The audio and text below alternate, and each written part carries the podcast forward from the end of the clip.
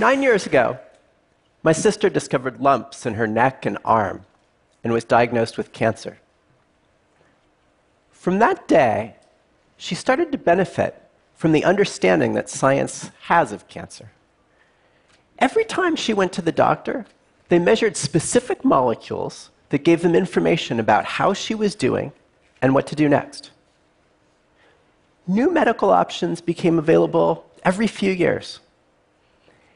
Everyone recognized that she was struggling heroically with a biological illness. This spring, she received an innovative new medical treatment in a clinical trial. It dramatically knocked back her cancer. Guess who I'm going to spend this Thanksgiving with? My vivacious sister, who gets more exercise than I do, and who, like perhaps many people in this room, increasingly talks about a lethal illness in the past tense. Science can, in our lifetimes, even in a decade, transform what it means to have a specific illness. But not for all illnesses. My friend Robert and I were classmates in graduate school. Robert was smart, but with each passing month, his thinking seemed to become more disorganized. He dropped out of school, got a job in a store, but that too became too complicated. Robert became fearful and, and, withdrawn. A year and a half later, he started hearing voices and believing that people were following him. Doctors diagnosed him with schizophrenia, and they gave him the best drug they could. That drug makes the voices somewhat quieter, but it didn't restore his bright mind or his social connectedness. Robert struggled to remain connected to the worlds of school and work and, and friends. He drifted away, and today I don't know where to find him. If he watches this, I hope he'll find me. Why does medicine have so much to offer my sister and so much less to offer millions of people like Robert? The need is there. The World Health Organization estimates that brain illnesses like schizophrenia, bipolar disorder, and major depression are the world's largest cause of lost years of life and work. That's in part because these illnesses often strike early in life, in many ways in the prime of life. Just as people are finishing their educations, starting careers, forming relationships and families, these illnesses can result in suicide. They often compromise one's ability to work at one's full potential. And they're the cause of so many tragedies harder to measure lost relationships and connections, missed opportunities to pursue dreams and ideas. These illnesses limit human possibilities in ways we simply cannot measure. We live in an era in which there's profound medical progress on so many other fronts. My sister's cancer story is a great example. And we could say the same of heart disease. Drugs like statins will prevent millions of heart attacks and strokes. When you look at these areas of profound medical progress in our lifetimes, they have a narrative in common. Scientists discovered molecules that matter to an illness. They developed ways to detect and measure those molecules in the body. And they developed ways to interfere with those molecules using other molecules, medicines. It's a strategy that has worked again and again and again. But when it comes to the brain, that strategy has been limited because today we don't know nearly enough yet about how the brain works. We need to learn which of our cells matter to each illness and which molecules in those cells matter to each illness. And that's the mission I want to tell you about today. My lab develops technologies with which we try to turn the brain into a big data problem. You see, before I became a biologist, I worked in computers and math, and I learned this lesson. Wherever you can collect vast amounts of the right kinds of data about the functioning of a system, you can use computers in powerful new ways to make sense of that system and learn how it works. Today, big data approaches are transforming ever larger sectors of our economy. And they could do the same in biology and medicine, too. But you have to have the right kinds of data You have to have data about the right things. And that often requires new technologies and ideas. And that is the mission that animates the scientists in my lab. Today, I want to tell you two short stories from our work. One fundamental obstacle we face in trying to turn the brain into a big data problem is that our brains are composed of and built from billions of cells. And our cells are not generalists, they're specialists. Like humans at work, they specialize into thousands of different cellular careers or cell types. In fact, each of the cell types in our body could probably give a lively TED talk about what it does at work. But as scientists, we don't even know today how many cell types there are. And we don't know what the titles of most of those talks would be. Now, we, we know many important things about cell types. They can differ dramatically in size and shape. One will respond to, molecule, to a molecule that the other doesn't respond to. They'll make different molecules.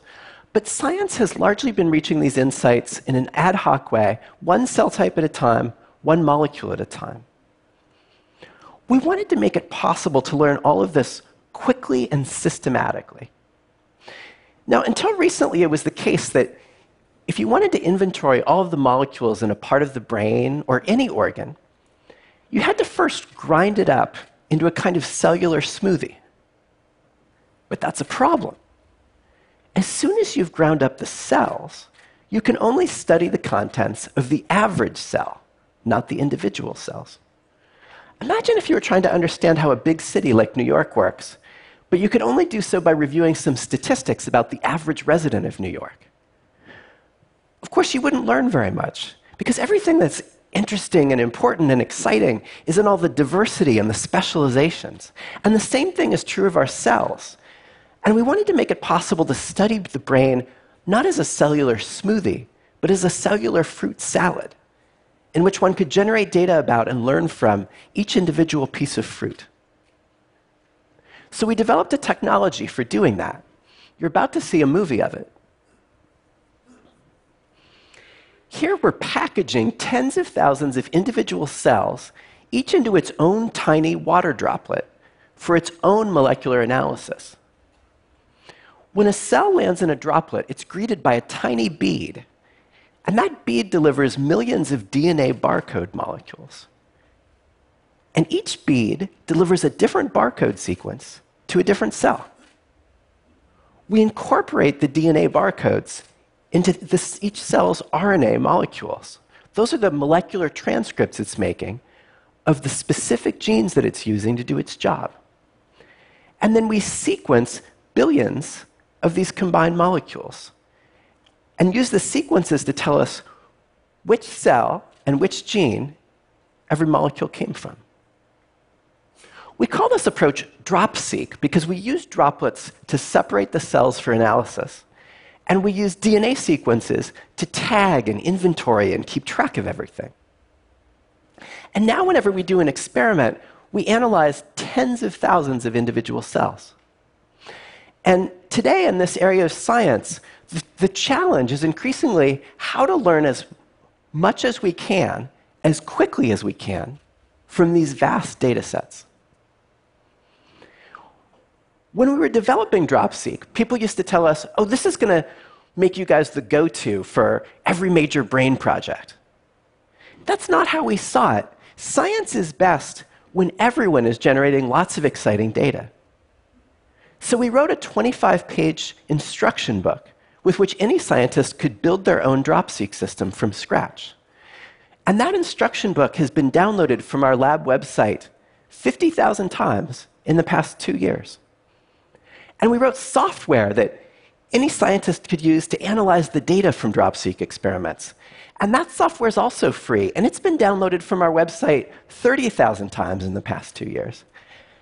And hundreds of labs have, have written us about discoveries that they've made using this approach.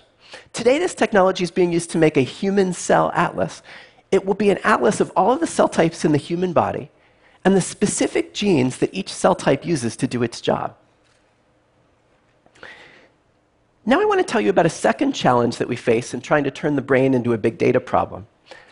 And that challenge is that we'd like to learn from the brains of hundreds of thousands of living people. But our brains are not physically accessible while we're living. But how can we discover molecular factors if we can't hold the molecules?